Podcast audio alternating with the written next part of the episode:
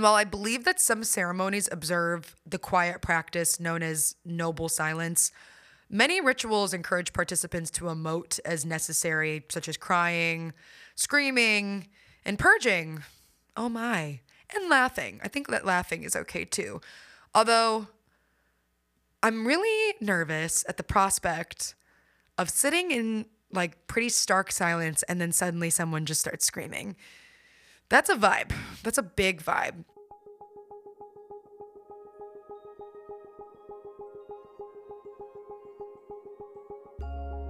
Hello, love. Welcome to the podcast.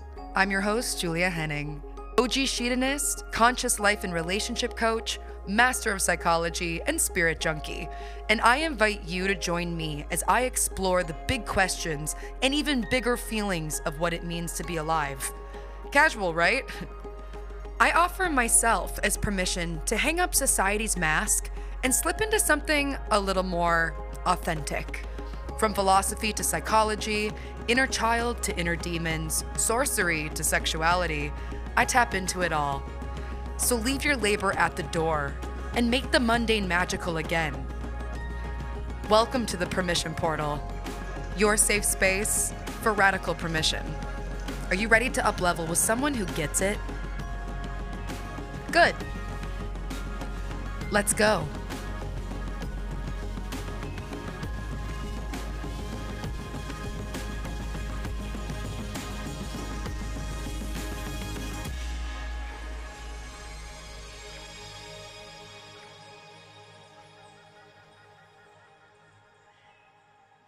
You know, I really love those birds. I'll say it again. I really do. Shout out to my musical composer, Matt Wood, for creating just the perfect musical portal entrance for our time together. Not to mention the fact that those are Costa Rican birds. And oh, how excited I am that I will soon be hearing them in person again. That's right. I'm preparing for an upcoming Costa Rica adventure. In fact, that is what I'm here to talk about on this episode. Hey guys, in this solo session, I'm diving deep into the healing power of plant medicine and my decision to drink ayahuasca. But before we get into it, I like to start off every episode with a little grounding first in what I call good juju. Wherever you are, I invite you to take a deep breath in through your nose and out through your mouth. now let's do that again, but with this next exhale, I want you to imagine all of your to do lists, emails, phone calls, text messages, worries, stressors, and anxieties slipping away, letting them go completely. Imagine them lifting off of you and smile. Trust that they're waiting for you after this time together. But give yourself permission to tune in and to tune inward. Take one more deep breath in.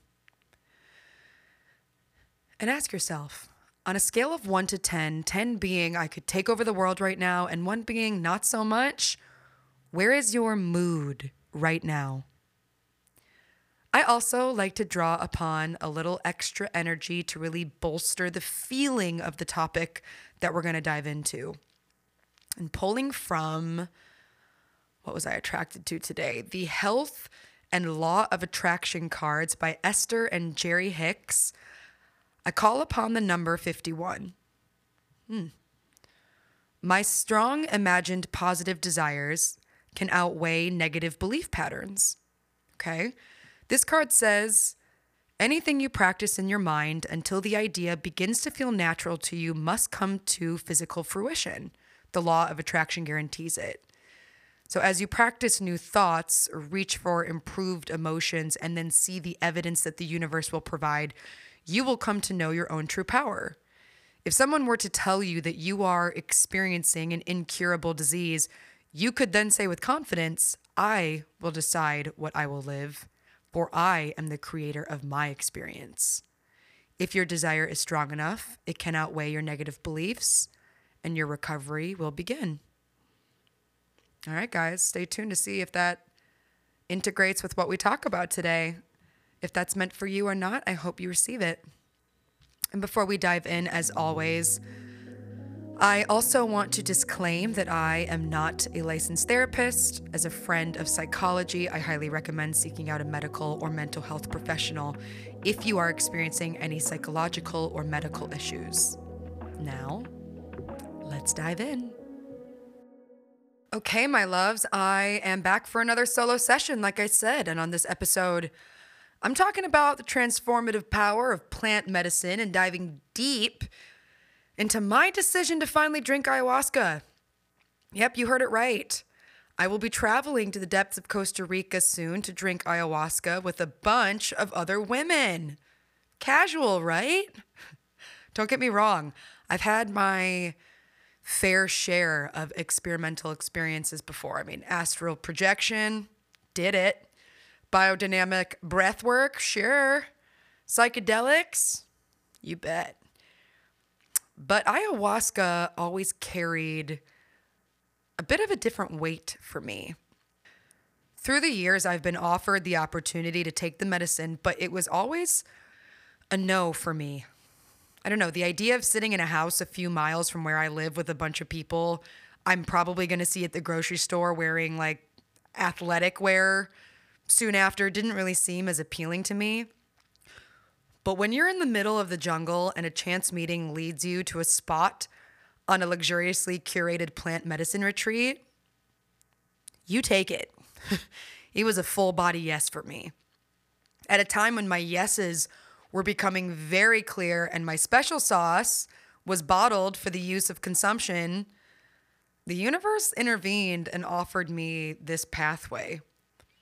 I mean, to many, You'll hear me probably say this again. I'm simply just doing drugs in the jungle. To others, I'm entering into communion with Mother Earth herself. I kind of find myself at peace in the middle, if I'm being honest. And as I've spoken about in other episodes, when you say yes to something, you say no to almost everything else. Once I said yes to ayahuasca, or Aya as it's also called, my life anchored me to be ready.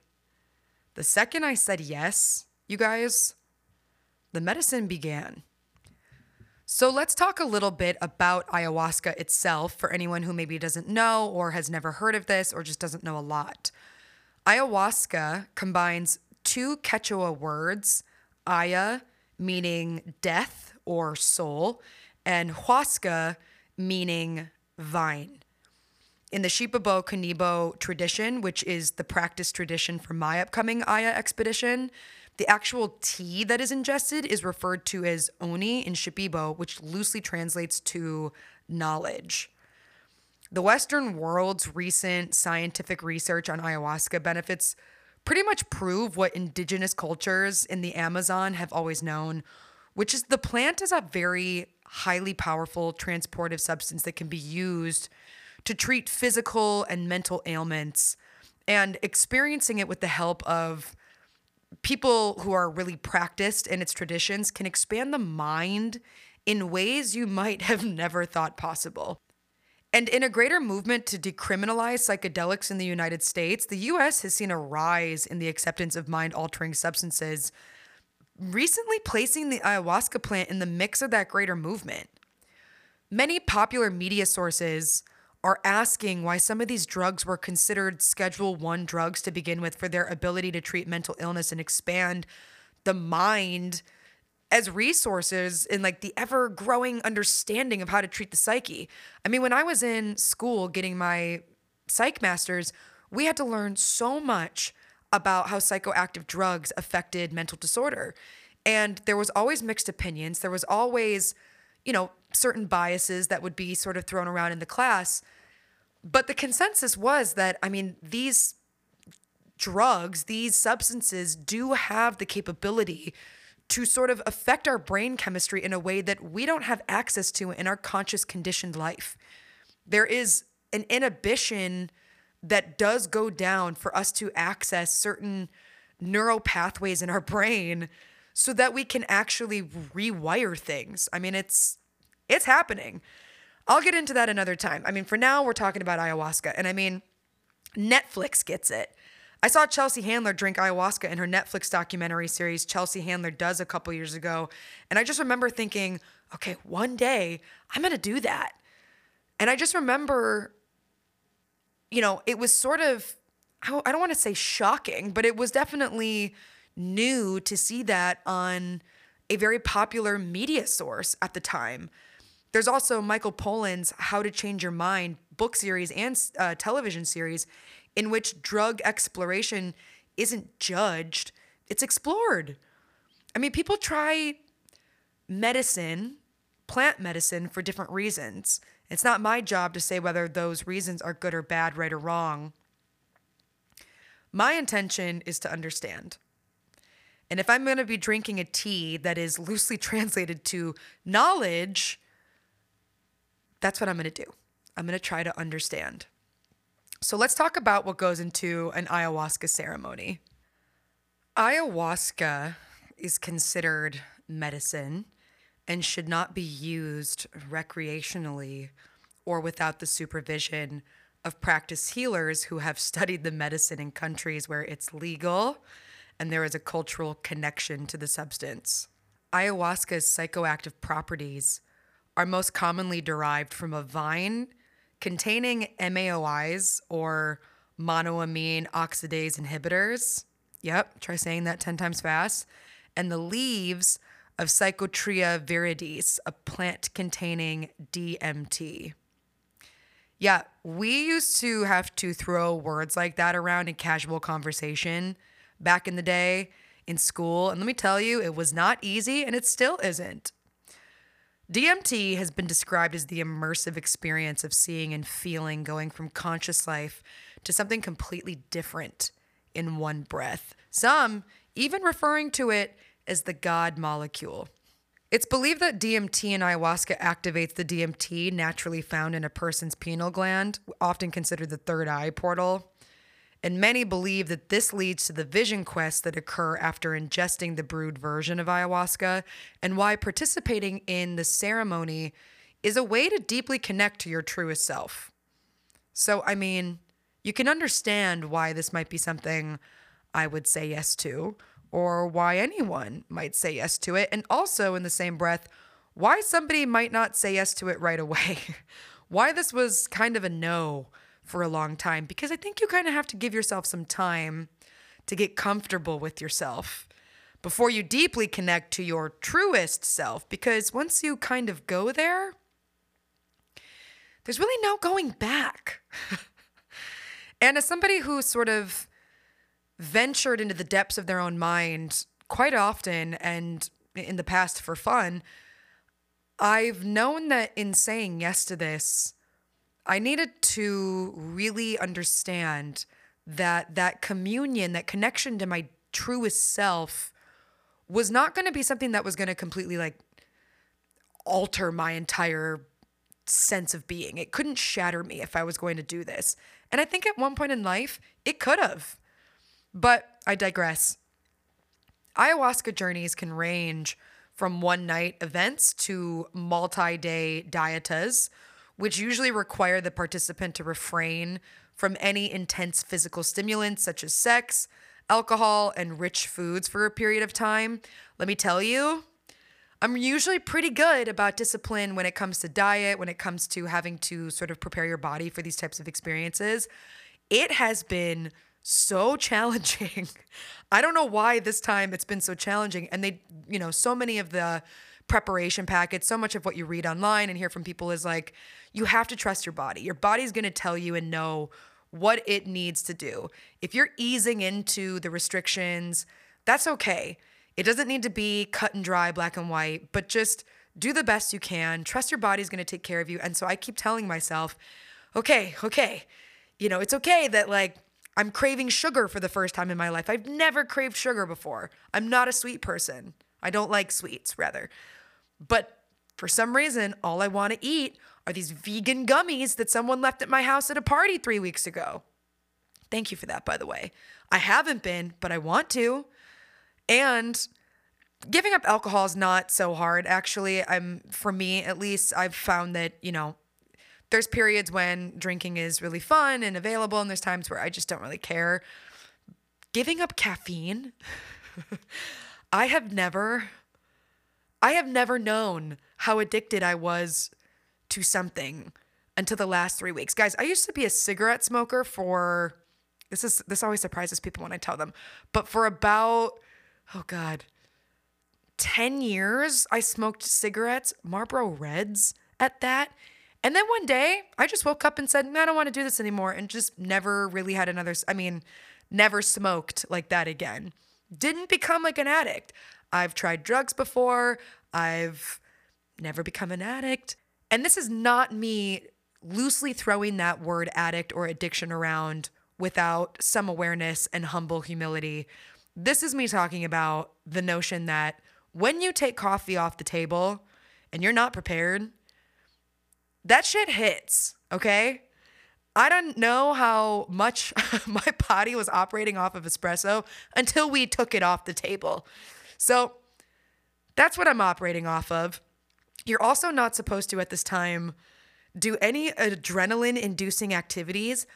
I'll tell you this I've never wanted to get a tattoo, see a scary movie, ride a roller coaster, or have sex more than I ever have right now. And my poor partner who's coming in town in the next few days during this recording, at the time of this recording, we haven't seen each other for a month. And the fact that we don't get to do that, well, that's love, folks. That's love. Um, so, anyway, you kind of have to take all these, you have to refrain from doing all these things for a period of time. About two weeks out is when they really say, and about a month out, six weeks out is when you kind of have to start. So, most ceremonies are held in a maloka, which is a wooden ceremonial structure with a thatched roof. And they usually begin at sunset and end the following morning before dawn, usually lasting around like five to six, maybe seven hours. The ceremonies usually include about 20 people or less and begin with some type of cleansing initiation through the use of tobacco snuff, such as hape. They usually move that smoke around you basically to kind of cleanse your aura, energetic field, your airwaves. And after you ingest the tea, here's the fun part.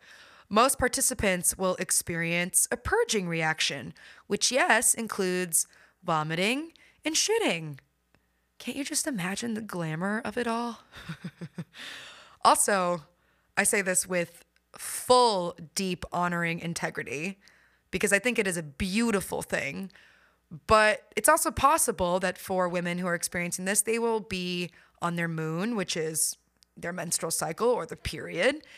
And if you can only imagine, like up to like 15 to 20, very probably spiritual, esoteric, you know, open minded, open hearted, very empathetic, you know, healers, healing type of people all in one room, and you're on your period, and you're drinking a tea that they call knowledge in the middle of the night, guys, some shit's about to go down. I'm kind of thankful I won't be experiencing that much body um naturalness. but will I be purging? Most likely yes but we'll get to that. The shamans and the healing elders usually sing prayers through song to facilitate a sense of calm and tranquility while the tea is doing its thing. And while I believe that some ceremonies observe the quiet practice known as noble silence, many rituals encourage participants to emote as necessary, such as crying, screaming, and purging. Oh my. And laughing. I think that laughing is okay too. Although I'm really nervous at the prospect of sitting in like pretty stark silence and then suddenly someone just starts screaming. That's a vibe. That's a big vibe. And as with anything in life, no two ceremonies are the same, nor are any two people's experiences. Some have shared that very little happened for them during their ceremony, describing kind of like glimmers of colorful visuals or louder versions of intuitive messages they've already received, maybe sort of just getting a glimpse of something, but not really feeling as I might say, like fully radically changed. But I've heard the stories of those who really go there, wherever that is. Visions of animals, creatures, sacred lands, codes, languages, and people they feel they know greeting them. I've heard of mermaids in the skies and panthers at your feet. My favorite is the one where you puke up a snake, really hoping for that one. But my take is that you're guided to have the journey that is meant for you. There are no mistakes. You're guided by practiced hands and well intentioned space holders, but your mind decides how far you go. And anyone who's dabbled in psychoactive substances can attest to the notion that good vibes elicit good times. And I have to admit that I've always been really grateful and considered myself really lucky to be somebody who has a really strong and really potent connection and relationship with my mind. I've been communing with my inner dialogue for as long as I can really remember, if I'm being fully transparent. And to some, uh, you know, I, I'm used to people sort of being like, oh, yeah, you know, I get that. Like, you know yourself. And it's like, yeah, but when you're like five years old and you're looking in a mirror or asking your mother, like, what am I? Who is Julia? And your mother looks at you with terror in her eyes, realizing that she's, you know, created an existential little monster who is going to be questioning things for the rest of her life. You know, you kind of have to get used to it and and find a way to get comfortable with it. And in doing so, and I mean, that goes with a lot of counseling, therapy, coaching, experimental experiences. I mean, I've I've allowed myself to explore my capacity as a human in so many different types of experiences, basically just to understand what my limits are so that I could experience a full range and spectrum of what the human condition has to offer. And in doing so, hope to in some way hold space for, educate, heal, or share these experiences for the higher good of all, which I hope I'm doing right now, if I'm being honest. But I noticed over the years that people would come to me wanting to have my company or my presence around them when they would try these psychoactive substances.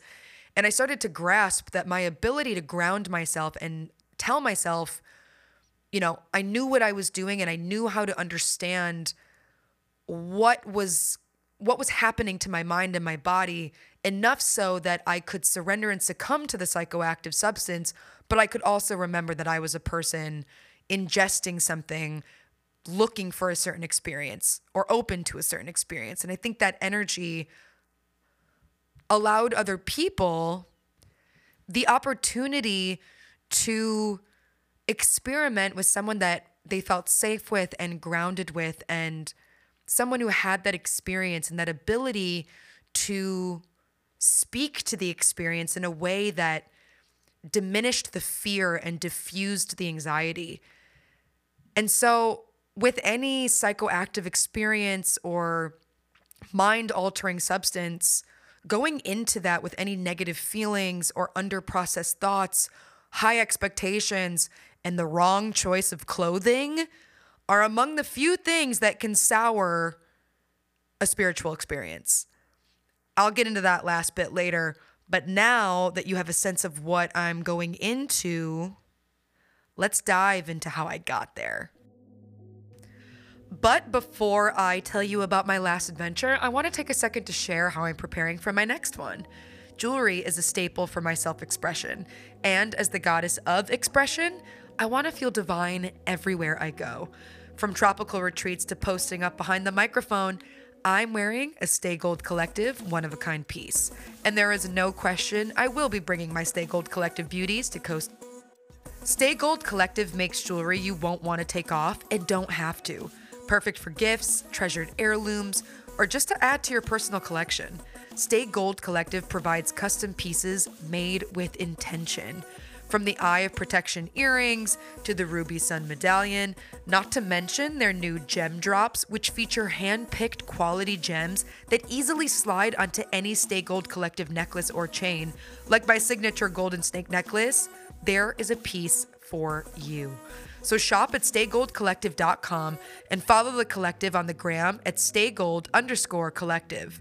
And as a loving listener, please feel free to use our exclusive, never expiring code, Good Juju, that's J U J U, for 20% off everything always.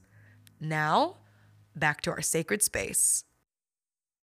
So, I'm now going to share how I got here, how I came to the decision and the opportunity to embark on this ayahuasca journey.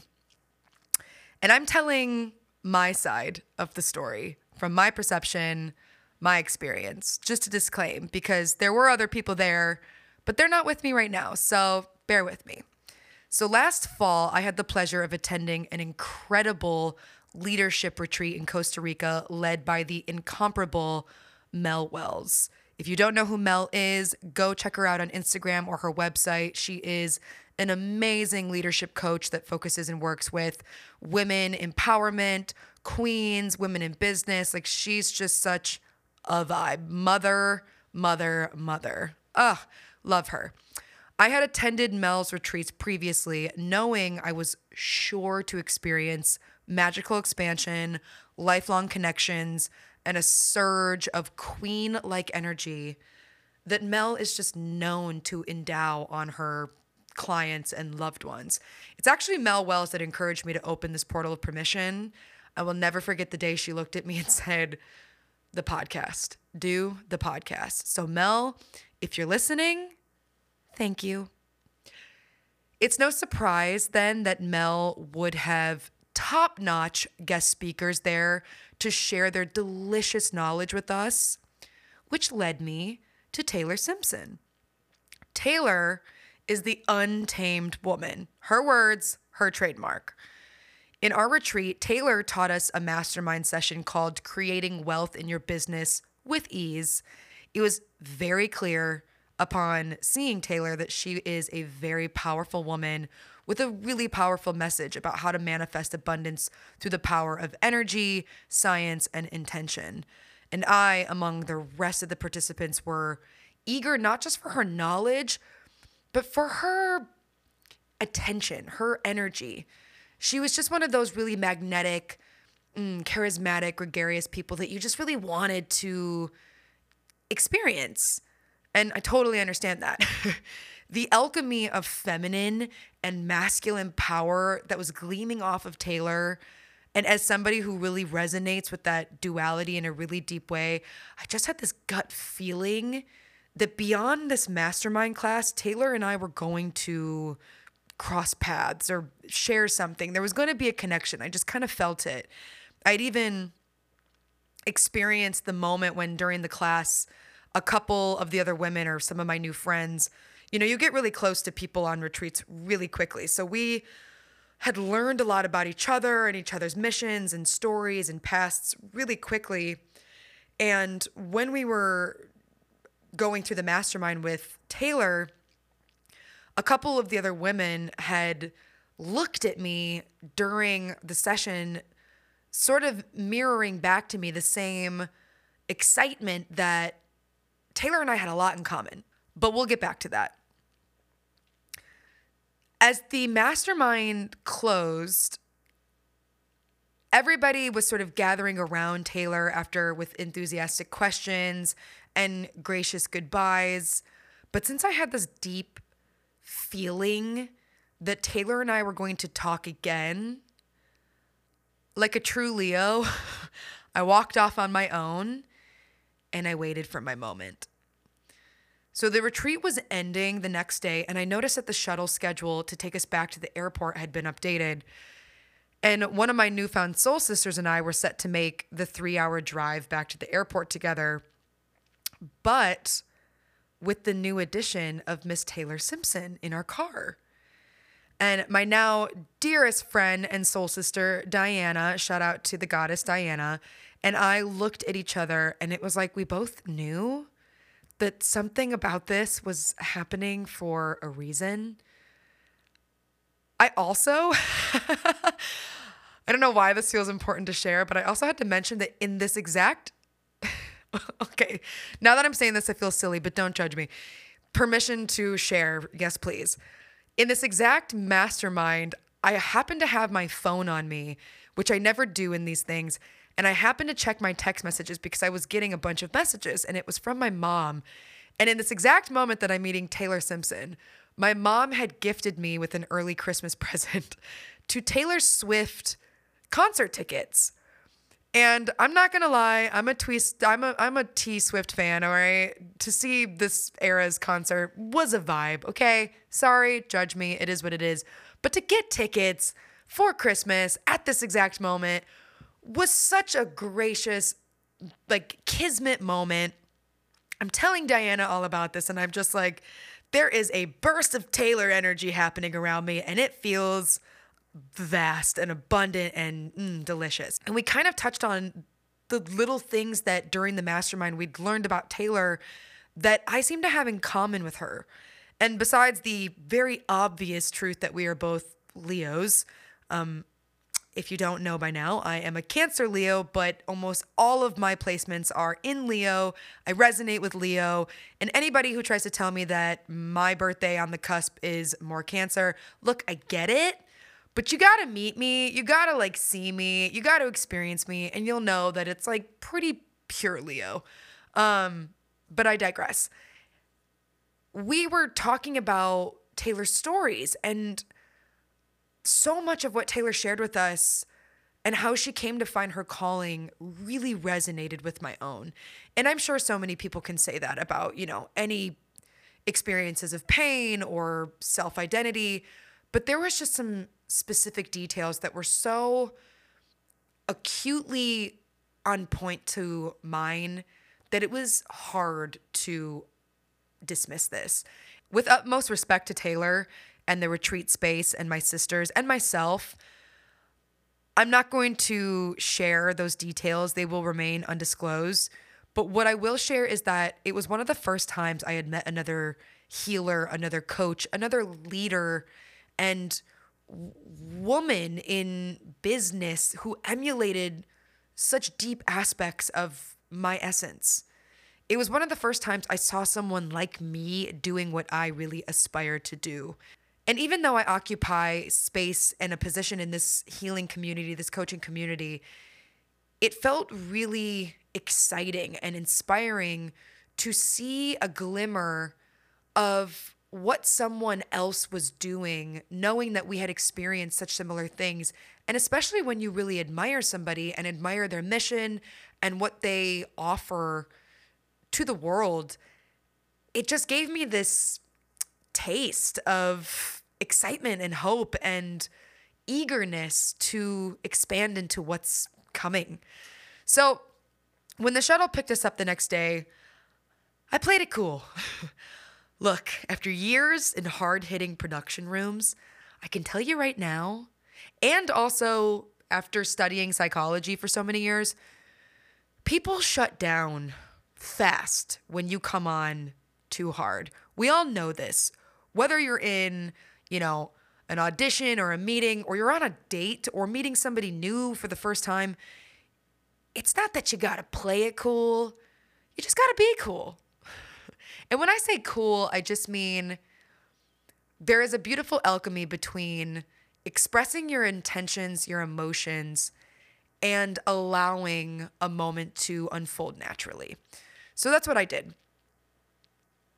And as we drove into the jungle preparing for the bumpy road ahead, and I mean bumpy, three hours in a car, I eased into the conversation. And to be honest, the rest kind of felt like history. Speaking with Taylor felt easy. It felt like a friend that I've known for years. And I, of course, can nor will not speak on Taylor's behalf, but I do you believe that there was a sense of comfort in the car that day. I mean, we were all essentially strangers and we were, you know, kind of stuck in a road trip together. And I just remember feeling at peace about the whole situation and just really safe. A trust, if you will. And as we shared details of our lives, it was almost humorous how many small details we seemed to mirror back to each other. And again, I want to just own my shit in saying, you know, if Taylor ever listens to this, Taylor, if you are listening, what that experience was for me was, again, just this glimmer of hope that some of the hardships, actually, and some of the painful experience I'd gone through, it was breath of fresh air to talk to somebody who had experienced similar things and not only came out the other side, which I believe I had as well, but had thrived and created such splendor from their experience that I kind of accept and realize I had just, you know, opened the door to what my alchemy and my sharing was going to give to the world and walked through that door last year in a very deep but new way. These things are very much in the early stages of development and what I'm offering to the world right now is still very much in its baby phase. Guys, I know this. So I just want to say like it was basically like talking to someone who had birthed these creations into the world while I was pregnant with the ideas. All right? There it is. So, don't get me wrong, I may be fully misinterpreting what went down in that car ride, but I later asked my other friend, Lucy, her take, who was also in the car, and it all seemed to be kind of in connection. Taylor and I vibed. And when we had to stop the car to partake in a mandatory jungle piss, I felt this connection had for sure happened for a reason. Also, side note, since I was a teenager, I have used the phrase jungle piss to describe the unavoidable moment when you sometimes have to pee outside, i.e., camping or, you know, at a party. And guys, I grew up in the Midwest, okay? Shit happens. But to be able to say I actually peed in a jungle, such a vibe. Anyway, back to the car ride. After what felt like a fairly fast three hours in the car, I quickly scanned my intuition to inquire if there was something more to this divine meeting or if this car ride of three hours on a bumpy jungle road was just that. Taylor is an accomplished, successful, altruistic, not to mention wildly beautiful woman, and being welcomed by her truths felt like a pathway of purpose to me. Then she mentioned ayahuasca. And this is in the last like 30 minutes of the ride. I can't recall what exactly led us there, but to most in the esoteric, healing, coaching, spiritual community, it's not a wildly unheard of topic to casually come up, okay? So Taylor explained that she had an upcoming ayahuasca retreat in Costa Rica the following year and that there were only a few spots left.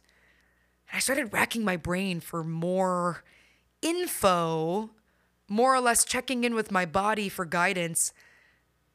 And I asked how one might inquire about these open slots. This was my first time in Costa Rica, this last retreat, and I fell in love with it. And so many people are drawn to Costa Rica for their own missions, their own awakenings, their own experiences. But I knew that I was going to be coming back to Costa Rica. I just didn't know why and I started to get a feeling that this might be it. So Taylor explained the expected application process that others go through to be carefully selected for the sacred experience, and that most of these applicants were women that Taylor had worked with or had previously known. Then, for one of the first times in the entire three hour car ride, she turned around facing me in the back seat and casually offered that after talking to me in this car, I could bypass the application process and jump straight into signing up. Guys, I was shook. Not only was I excited at the prospect of safely ingesting ayahuasca in the presence of influential goddesses in the depths of the Costa Rican jungle, but because my intuition had told me that this was destined. Taylor had opened up a permission portal, and I walked through it. So, what happened next? Well, many say that the second that you say yes to ayahuasca, the medicine begins then. you are initiated. I had no idea what this meant. What I could perceive was that I would undeniably go through some transformation and that anything that was meant to come to the surface would. I didn't think it would start four months before I'd even drank the tea, but it did. Once I got home from my retreat, I secured my spot and made all the arrangements. I told my loved ones and I put it on my calendar, expecting more emotions to come up closer to takeoff. Then the holidays happened. It was the first holiday season in my life where I wasn't really in the holiday spirit mostly due to the fact that I was so caught up in my own spirit. I started thinking about myself in relation to my family differently. I noticed time pass differently. I felt like I was being sort of reprogrammed, rewired, if you will, for an update, as if I was in the room but not fully present. And it wasn't really a bad thing, just noticeably different.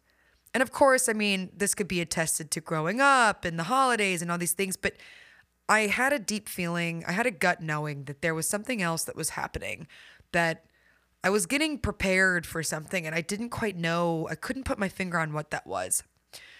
Thoughts about my past that I felt I had made peace with had resurfaced, and questions about my choices were challenged, and indifferent opinions surrounding once confusing relationships emerged. And then I started to hustle.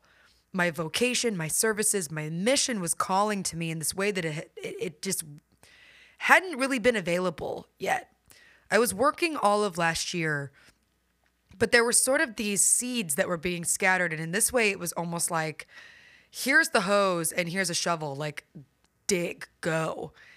And if you've been following me or know me at all, and if you don't, over the last year, I've been practicing much of what I'm talking about now and offering now. But there was a lot of what I was doing that I was sort of keeping to myself and kind of keeping on the down low. I wasn't really announcing it as much, mostly just because I knew that I was growing and sort of um, nurturing this idea and these business ideas and these offerings and services. But there was a deeper reverence to my calling that I could not ignore especially once the new year started. So I answered. And once I did, that easy abundance that Taylor once spoke about in that retreat started trickling in. There was alignment in my mind, my body, and my spirit that I hadn't experienced at this level in years, if maybe ever. And guys, I'm like talking about the last couple of months. Like, this is recent that all these things that for the last truly probably three years I've been working on activated as if I literally pressed a button and warp sped into space with all of these things just happening and saying yes and and beginning. It was pretty wild. I had clarity and preparation and balance in this way that I wasn't even aware that I was capable of. A winning combo to ignite a life on fire. Clarity, preparation, and balance, the good kind. Saying yes to Aya meant saying no to most everything else. I noticed my energy levels were changing.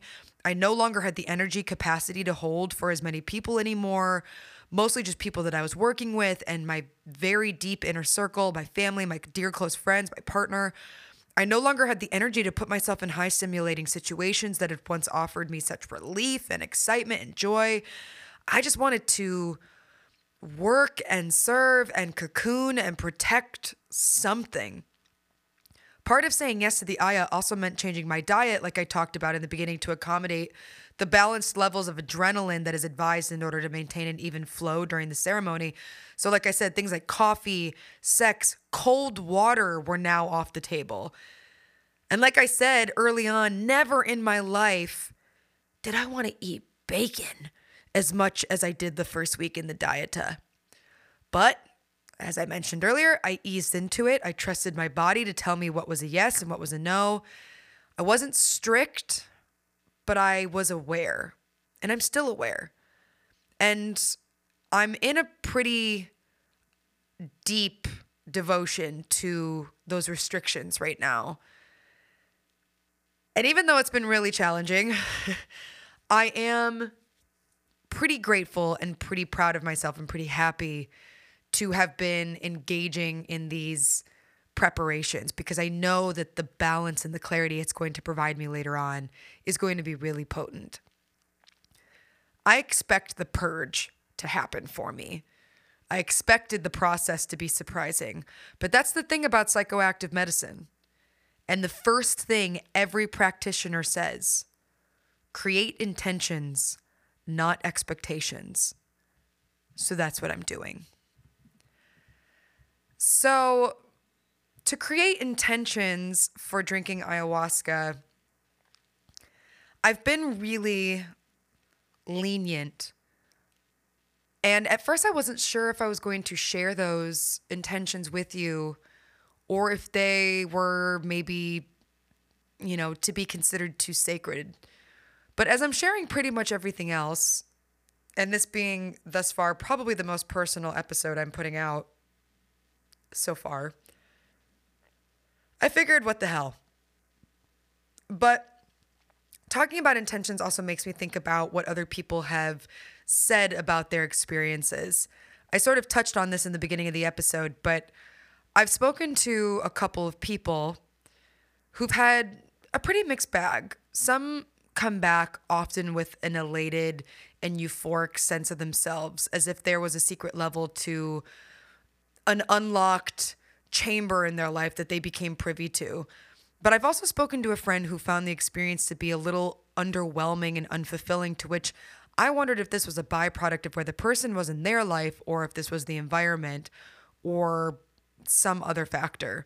But for the most part, I can sort of chalk it up by what people say that drinking ayahuasca is like taking yourself on a trip into the multiverse without a map, but you trust the guide.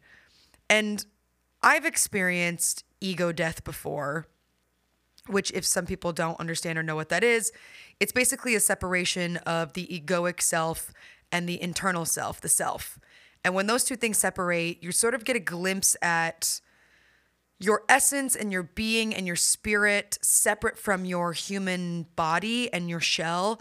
And that can be a really startling and call into a sense of your mortality that can really shake, shatter, and roll a lot of people. Um, I was very fortunate to have an experience where I was able to guide myself through it and come back pretty whole and safely. But I've also experienced things where, you know, and again, I guess it's subjective to admit this, but I've seen the edge of the planet. I've danced across others' dreams. I feel like I've discovered the meaning of life before. So why ayahuasca? why now? Before the trip, I had to undergo an intake meeting with a retreat facilitator, and we were really low on time because I'd actually forgotten about the meeting. Ironically, because this podcast was released at the same time on the same day. So I hurried into the meeting and let the woman on the other end scan my health survey, which I had to fill out to basically make sure that I was able and adequate to partake in the ceremony. And I was brutally honest in this survey, mind you. I scanned every trauma, every horrific incident I've ever experienced, every moment I'd soon rather forget. I put it on the page just to ensure that I was ready to face anything that would greet me in this trip.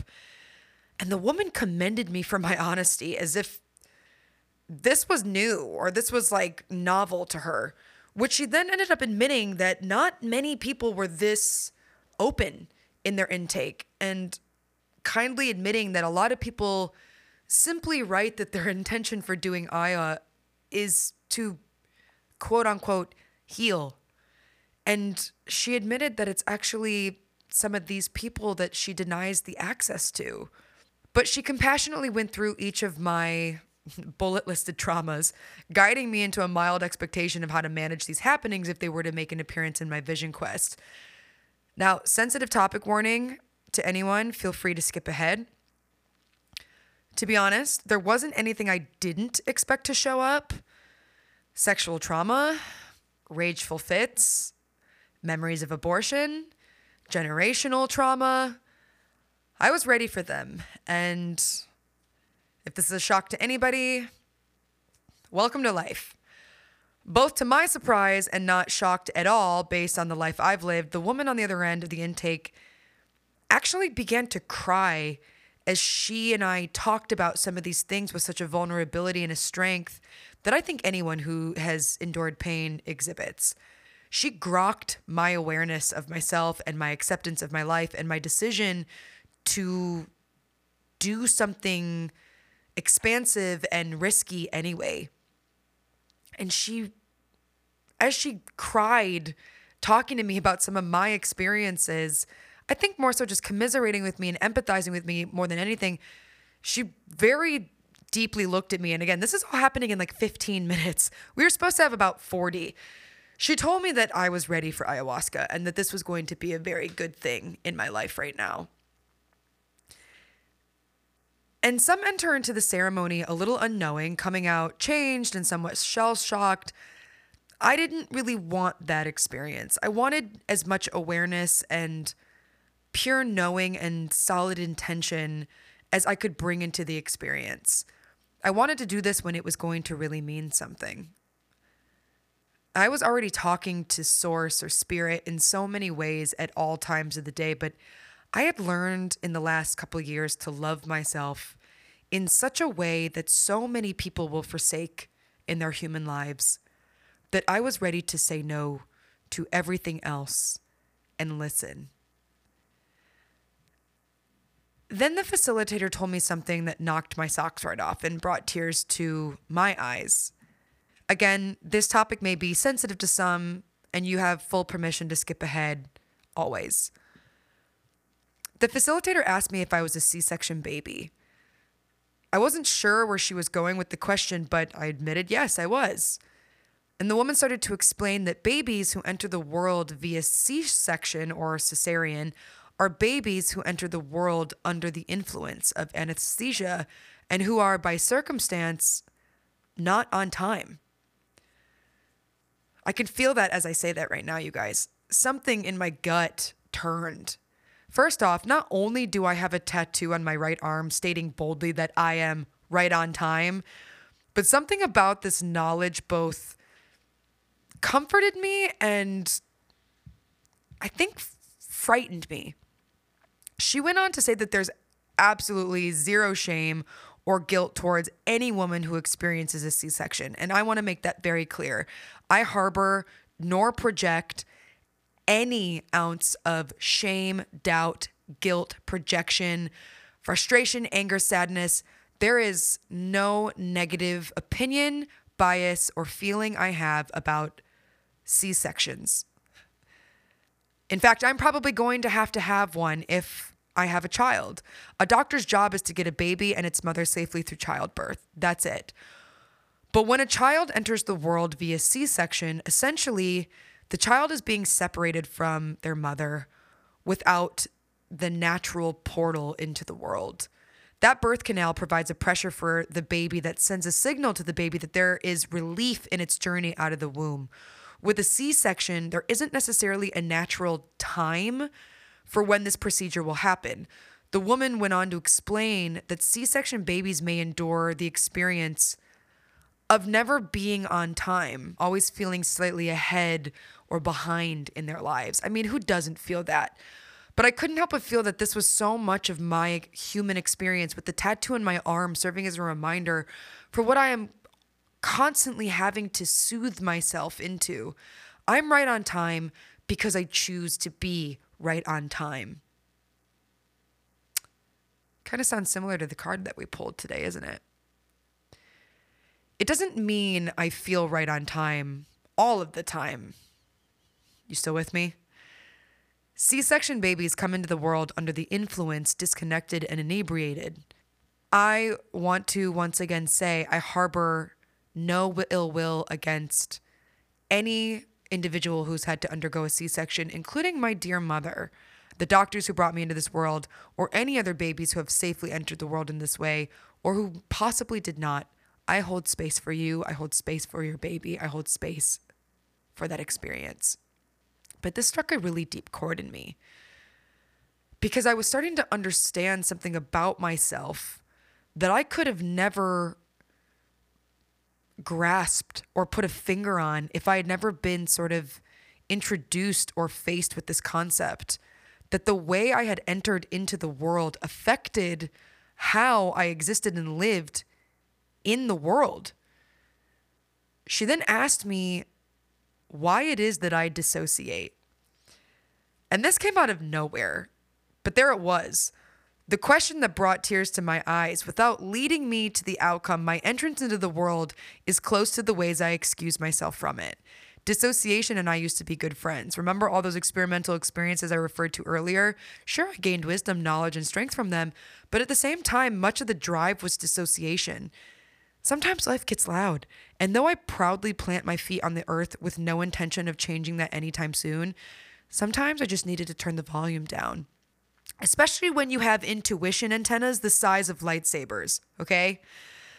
I asked the woman in the interview how this would appear in my ayahuasca journey. And she simply just said to me, start to notice when you want to dissociate. And in that moment, be as deeply present as you can. So that's how my intentions were formed. The woman in the intake interview left me with one other nugget of something to hold on to. The purge that happens during the ceremony, aka the puking and shitting, is actually a sacred thing. In Western culture, we view purging as getting sick, but Indigenous culture views the purge as getting well. It's the excavation of all the negative energy, impurities, and bacteria that's coming out of your system. The purification and the fulfillment that comes with the purge is one that is welcomed, or so I hear one that I intend to greet with grace or as much grace as I can while vomiting into a bucket with a bunch of people around me, which I will come back and say make sure you're wearing something that is comfortable, flowing, and easily removable. But let's cap this with my intentions. I mentioned before that some of the deepest preparation one can do prior to their Aya ceremony is to create intentions, not expectations. I don't expect the medicine to heal my soul. I don't expect the experience to put me on a completely different life path. I expect the unexpected, but my intentions, those are a little in flux. I'm going into this experience with two somewhat clear intentions. The first being, that I simply intend to just experience what ayahuasca is. I intend to surrender and be open to the medicine, withholding my desire to control or command how this plant wishes to connect with me. My intention is just to say yes. My second intention is to understand why it's so hard for me to breathe. I have been an actor, a singer, a public speaker, a voiceover artist, a horror performer, a water healer, a breathwork participant, a coach. And through it all, my ability to breathe has always been my hamartia or my fatal flaw. It's as if my breath and I are on different pages sometimes, as if I cannot get my breath to fully expand within my body. And yet I was provided a voice, a service, and a gift of expression that requires breath above all else. Western culture conditions most of us to be in a constant state of doing versus being. Being is where the breath is born, it's where it thrives. In doing, we often hold our breaths, or the breath becomes super short or super withheld unable to activate and maintain the life force that supports us. The woman on the intake interview also mentioned to me that there is undeniably a connection between my being a C section baby and the breathing. I tend to hold my breath. Maybe I'm waiting for something.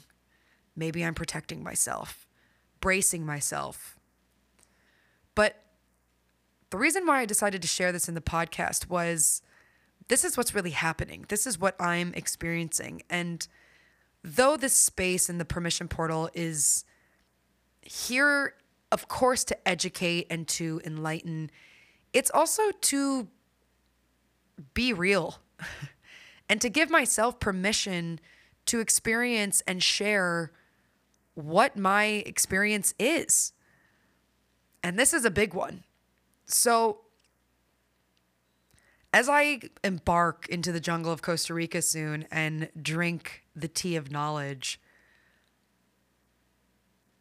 my intention is to basically see what I'm capable of, to understand what the next level of my limitations are, to see how far I can go and what happens.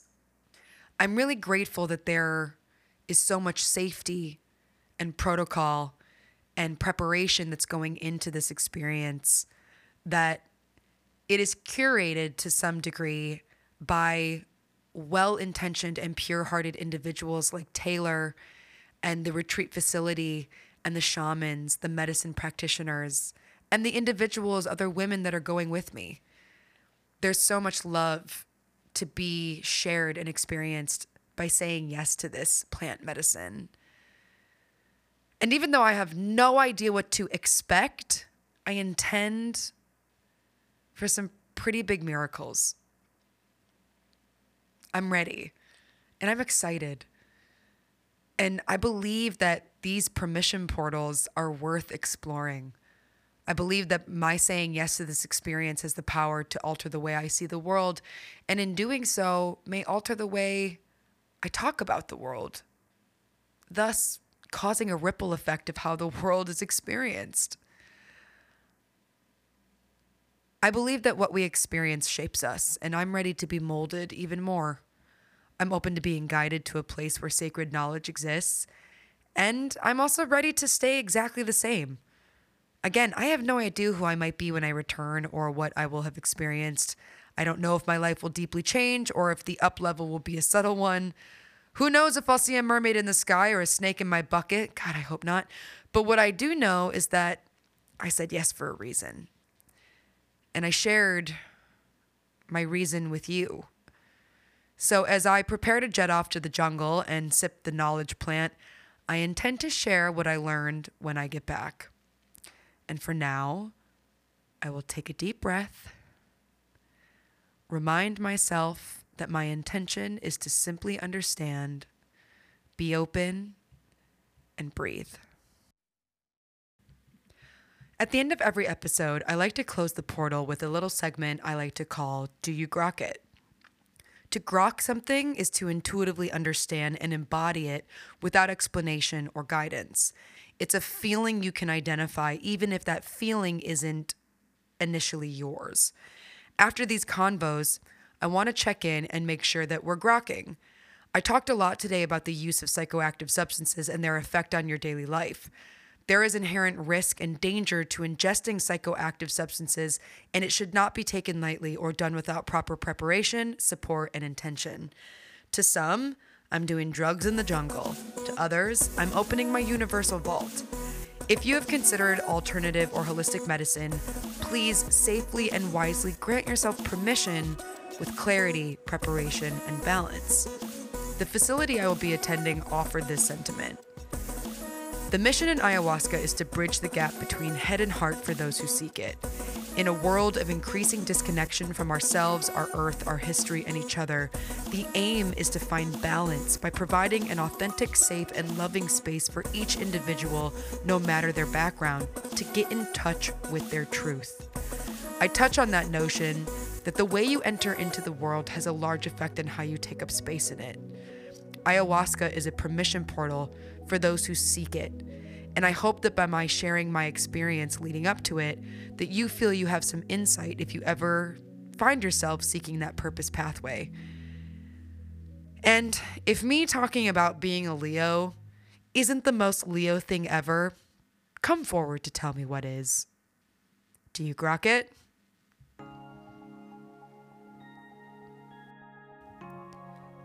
Hey, pleasure seekers. I hope you guys vibed out to this episode. If you feel called to, please download, leave a review, or share with a loved one. The ripple effect of these actions not only support me, but support others in discovering the permission that awaits them. Think of it as an act of love. If you're looking to connect with me personally or are interested in my coaching services and events, you can find me online at iamjuliahenning.com or on Instagram at iamjuliahenning. Tag me in the hashtag permission portal on your social media when you're listening and let's vibe. ready for the next permission portal. Look out for new episodes every Wednesday. And thank you all for tuning in and tuning inward. As always, it has been my pleasure.